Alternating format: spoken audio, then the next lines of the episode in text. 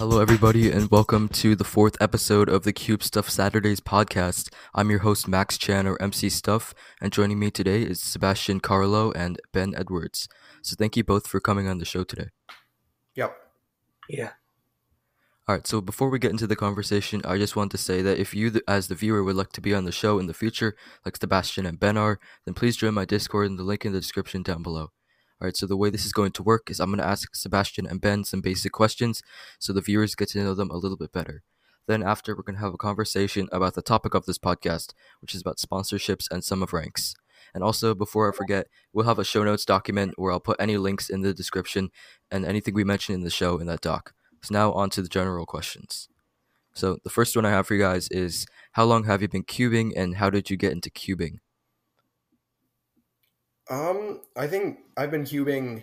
I think I've known how to solve a cube for probably like six years now, but I've only been really like going for speed and competitively cubing for about two years. Uh, and I think my story is pretty similar to most people's. Like I saw my brother doing it, I thought it was pretty cool, so I ordered a cube, learned how to solve it, and then the thought of getting faster just intrigued me more than it did him. Yeah, that's interesting. Yeah, Sebastian, what about you? Uh, for me, I've been cubing for around two and a half years, and uh, I learned how to solve the cube around then as well. A kid at my school started a Rubik's Cube club, and I didn't think of it much when I first heard of it, but one day I didn't really have much to do after school, so like I checked it out, and I walked in, and I was seeing all these different puzzles for the first time, and I was very, very like intrigued by it, and I was very interested by like seeing a mega Megaminx for the first time, and they had that weekly, and I kept going to it, and they offered me to teach me how to solve a cube, and it took me like by the end of the week, I was already able to solve it in like under five minutes. I learned it like day three, so yeah. Wow, that's impressive. All right, so I'm going to share my story too, like I do in the previous episode. So, I started cubing in August of 2015. You could say that that's when I learned. So, um, basically, I got inspired from this kid at a summer camp that I went to, and then um, he had a Rubik's Cube. He only could solve about the first layer or so, and then he told me to learn to solve the cube. Uh, so, I learned from YouTube, and then I bought my Rubik's brand the next day or so from like Amazon, and then I learned to solve it. And then I went to my first comp in November 2015. So yeah, that's how I started. All right, so the second question I have for you guys is who do you think will take over the cubing scene this decade? As in like a person or a couple people like um like like Feliks was of like the last decade or so, like he was like the main person. Like who do you think will come up next? Are we talking about like content creation or like speed? Uh I think mainly speed, but we c- you can add in content creation as well if you like. Okay, um, I just asked about content creation because I think channels like JPerm are just going to continue to blow up. Um, because he puts out really informative or like really entertaining stuff just like constantly. So I feel like he's just going to continue to grow, uh, which is awesome for him. And then in terms of speed, I'm not sure if Max will be like the like the best for like the next decade, like Max Park. I'm not sure about that. I think I can see people like Sean Patrick Villanueva, Leo Borromeo. Leo Borromeo is probably going to be the best for a very very long time, like after Tymon's done. So that's that's what I have to say about that. I think it's going to be Leo. Yeah, I agree with that too. All right, Sebastian, what about you? Um, for content creation, I do also agree with Ben. I think J Perm, he already gets a lot of views and attention for the videos he makes. And he's he, he makes very good reviews of cubes, which definitely helps with people who don't know for like what cube to get and he unboxes a lot of the newer cubes that comes out before they even come out. So it's a good like heads up of what the cube will be like.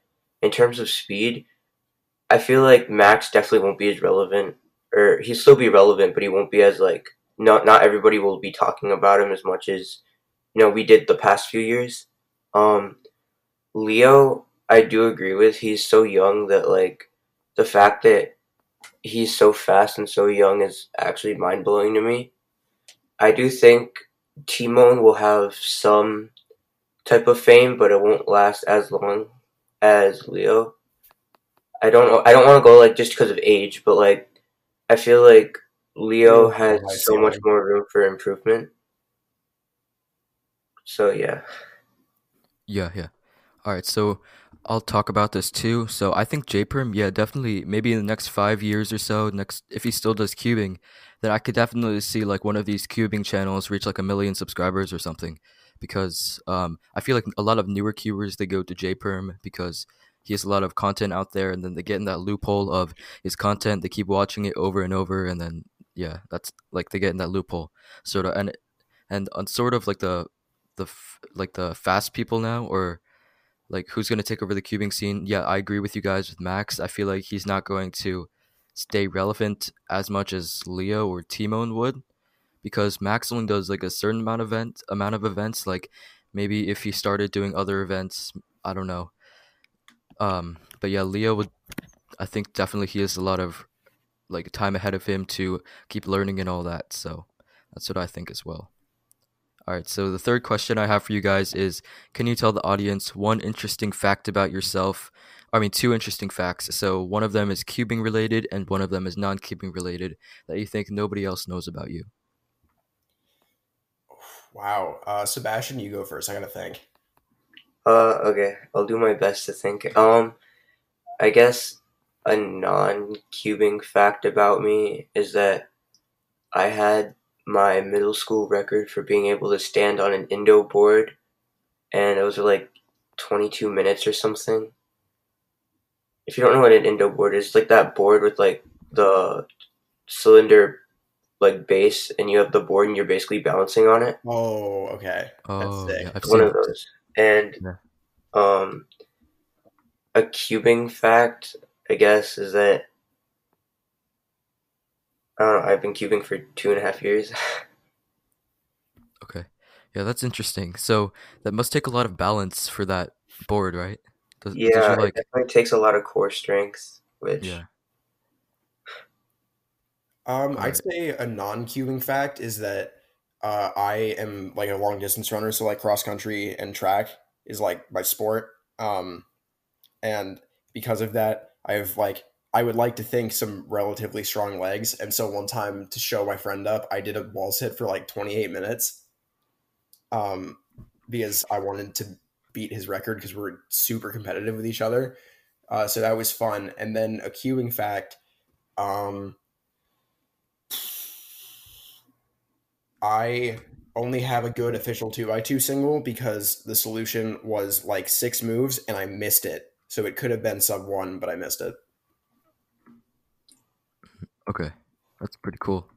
Yeah, so I'll share facts about me, I guess. So, so I guess I'll start with a cubing fact that I think nobody knows about me. But recently, at my last competition, I got a 14 average on three x three because I believe I dropped the cube twice and I messed up on algorithms, So I got a counting 19, and that's like I broke my, like I, like I've been that's like my worst average by far for like the past two years or so. So, I guess that was kind of disappointing. And then a non-cubing fact is, I guess I, yeah, I do long distance running too, like Ben. Uh, I don't do track as much, but I do cross country in the fall for my school. Um, yeah, and I play basketball. I used to play like AAU basketball, sorta. And yeah, that's my facts, I guess. All right, so now since the topic about this um, podcast is about sponsorships and sum of ranks, I want to just discuss some questions with you guys. So, what does your average cubing practice session look like, and what do you do to practice when you sit down and cube? Um, for me, it's generally just like I I sit down and then I generally practice on stack mat um because I feel like that's just better, I guess. Um, and what I'll do is I'll start. I'll generally start with like bigger cubes, like five or six, and then just kind of like work my way down as I like want to. Like I, the goal is to make the practicing as enjoyable as it can be, so that I don't like burn myself out, because that's obviously not exactly ideal. Um, and my practice sessions typically last like I don't know if I'm really bored, I'll do like two sessions that are like two hours long in a day. But generally, I'll practice like about an hour to two hours a day. Um, and mine, I mean, since I do a bunch of different events, I just kind of like choose any random event I feel in the mood of doing.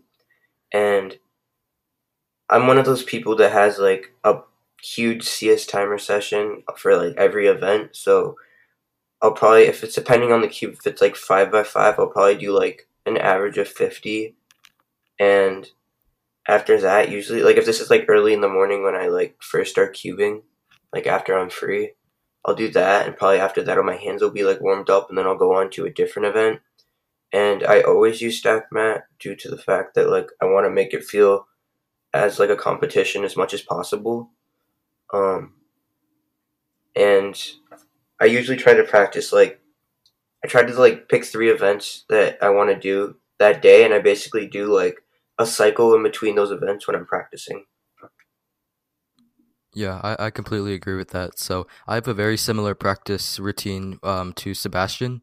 So recently I've been picking up six by six, I guess. I feel like yeah, I've been spamming some solves too. I've done about like fifty solves in the past couple days also. And you like especially in big cubes, I find that your times do drop a lot when you spam solves. Um Mhm. not as much in three by three, probably.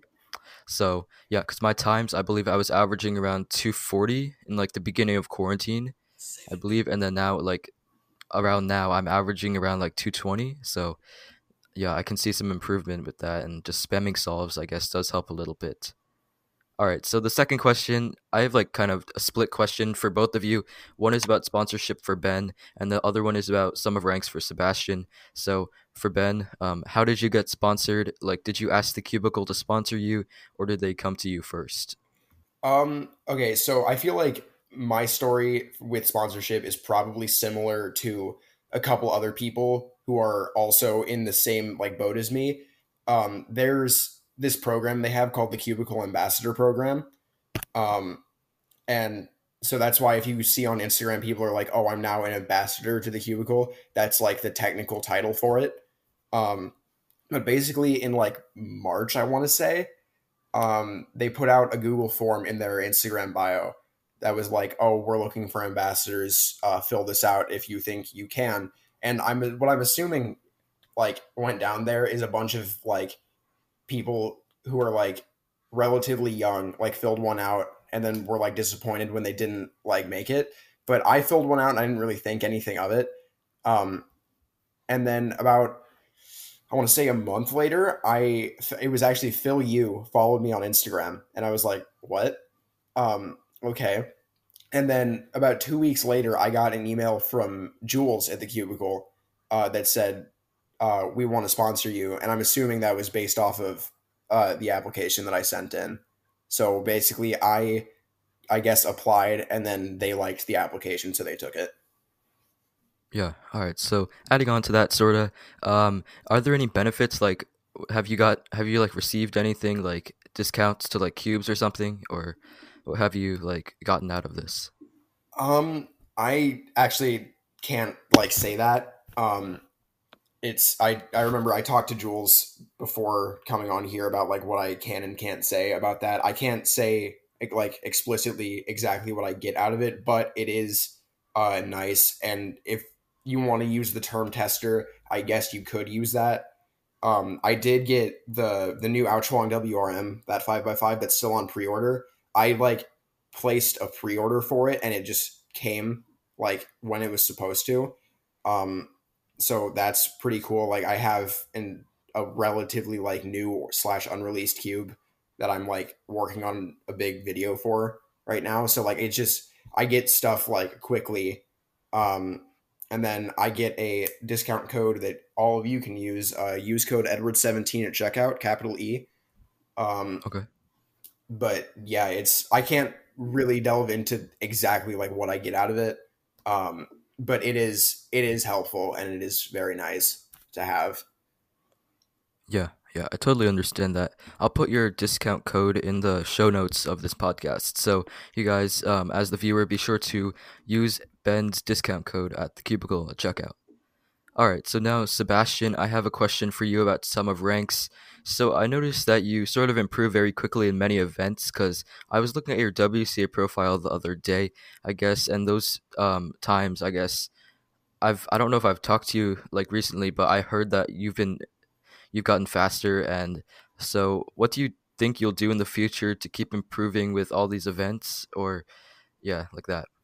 Um, yeah, so like my WCA results are pretty outdated. I haven't competed since October of 2019, so my globals for a lot of events are a lot faster. Um, I guess in terms of what you're asking, like I have like the whole cycle thing that I do, and I usually keep that cycle not just for one day, but for maybe like two or three days at a time, and um, then I switch off the events into something else. So if I were to choose to do six by six clock and two by two for today, and then the next three days later, I could choose to do uh, three blind, three by three, and square one.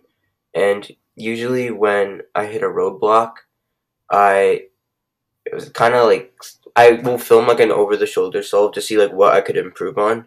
And if I think I'm not able to improve, I just learn like algorithms and stuff. And that usually is like a last resort type of a thing. I kind of hate learning algorithms because my memory definitely isn't the best when it comes to like learning a bunch of algorithms at a time. If it's like one or two, it's completely fine. But otherwise, it's kind of a hassle. Yeah, yeah. Okay. So the next question I have for you guys is is there any specific cuber you look up to in terms of like improving or just cubing in general, like somebody who inspires you? Um I would say uh, like Sebastian said earlier, I think it's still mind blowing how fast Leo is for how young he is. Like I think he's like twelve or something, and he's ridiculous. He's just ridiculous. Um, so it's it's like inspiring to look at that to see someone like with so much more potential already doing this. It just makes you think, oh, I can go further too.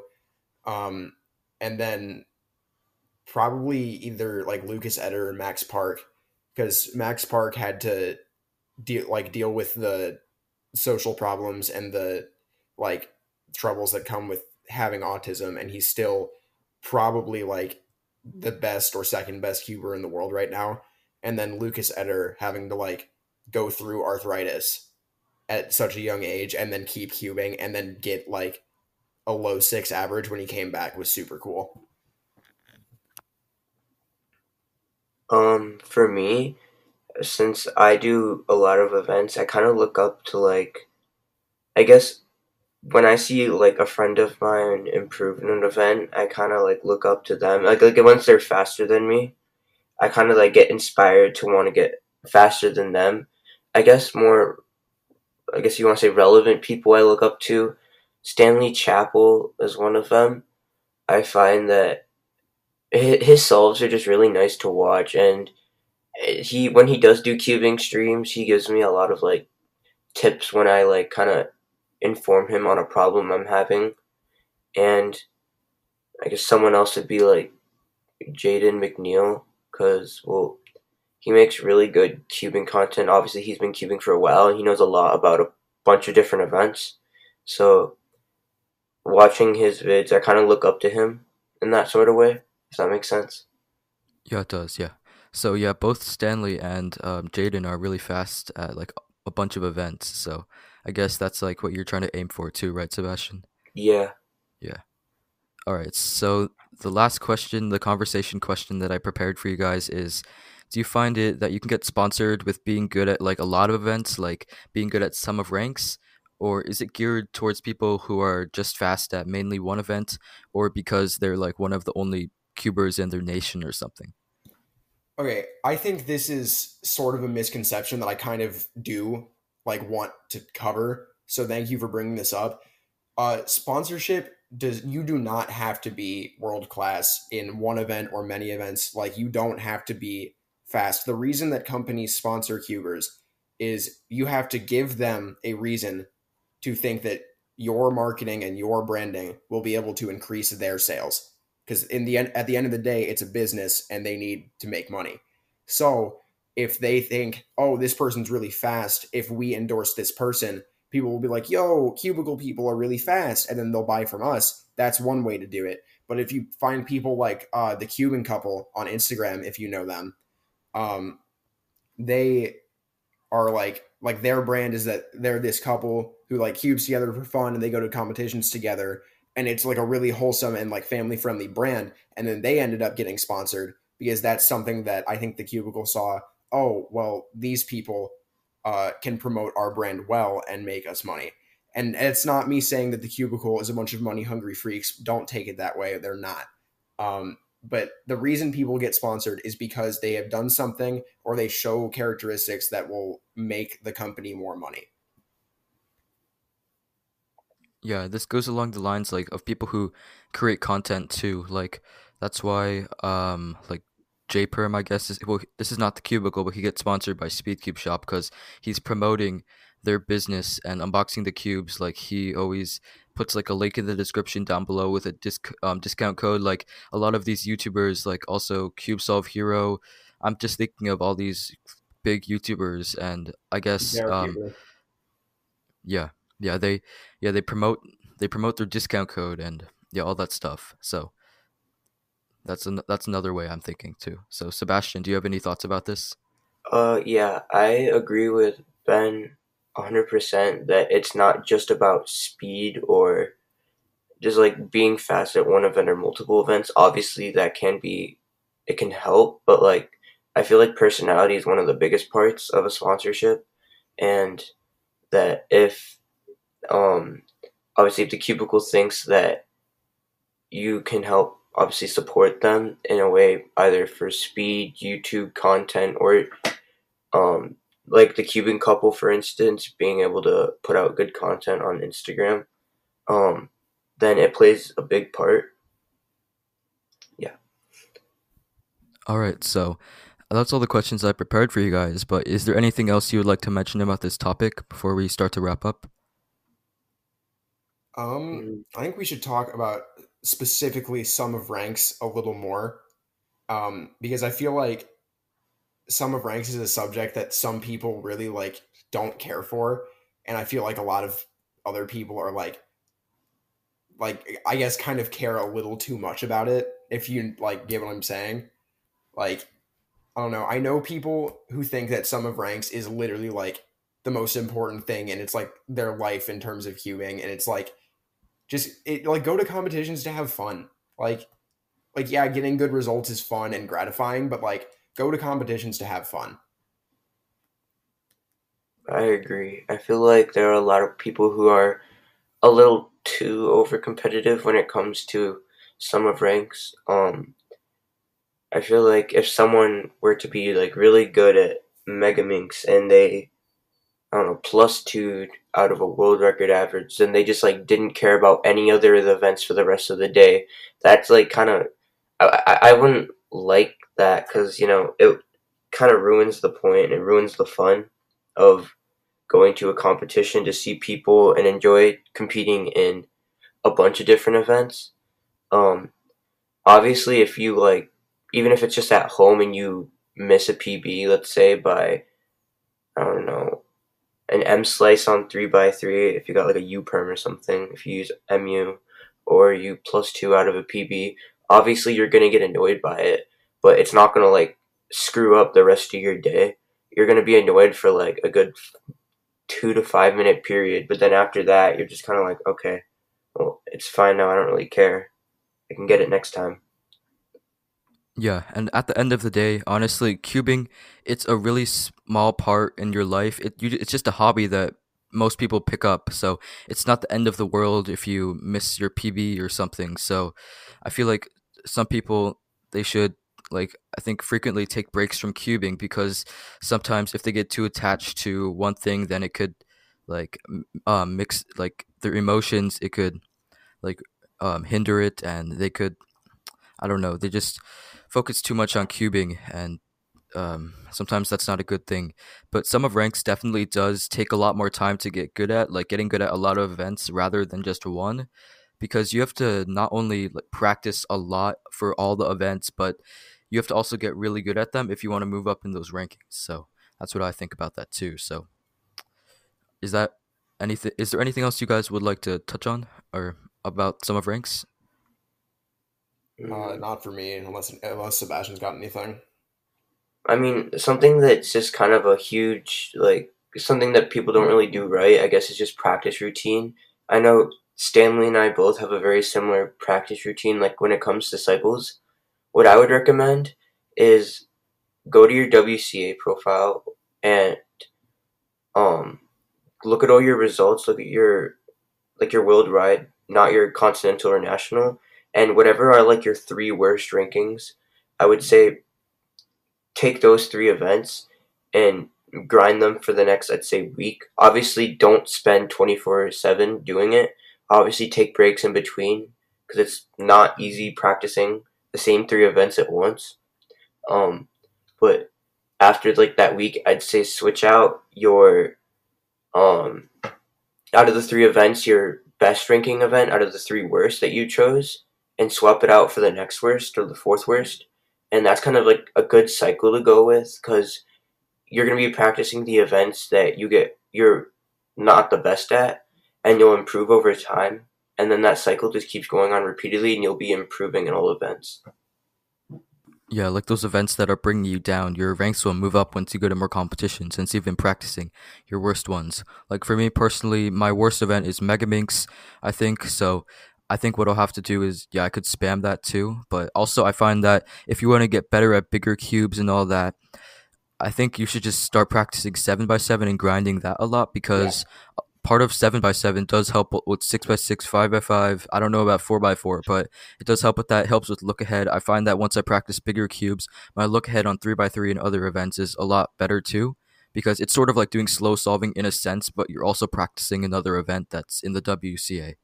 I completely agree. Yeah, as soon as I started picking up six by six, like me and Sebastian picked up six by six at around the same time.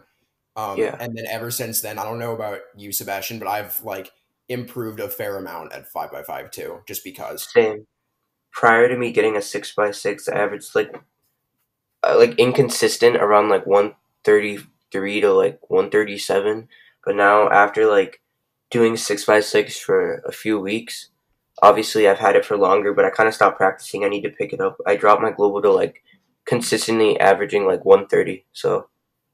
All right. So before I guess we close out. Is there anything you guys would like to plug, like your social media or anything in general that I can put in the show notes? Um, follow my Instagram, ben.edwards17. Uh, subscribe to my YouTube. It's uh, Ben Edwards hyphen Speedcuber. I'll send that link to Max after this is done. Uh, same for me. Follow my Instagram, Sebastian underscore Carrillo underscore cubing, and subscribe to my YouTube channel, Sebastian Carrillo. I'll also send Max the link. All right, so that's all for this episode. Thank you both for coming on the show today. Yep. Yeah. Alrighty, so I had an interesting conversation with Ben and Sebastian, so I would again like to thank them both for coming on the show. And like I said before, if you would like to be on the show in the future, then please join the Discord in the description down below, and hopefully we can have you on in the future. But yeah, that was all for this video. Be sure to comment, like, and subscribe, and I would like to thank you for watching till the end of this podcast. I'll catch you guys next week on the Cube Stuff Saturdays podcast, and I'll see you guys next time. Peace out.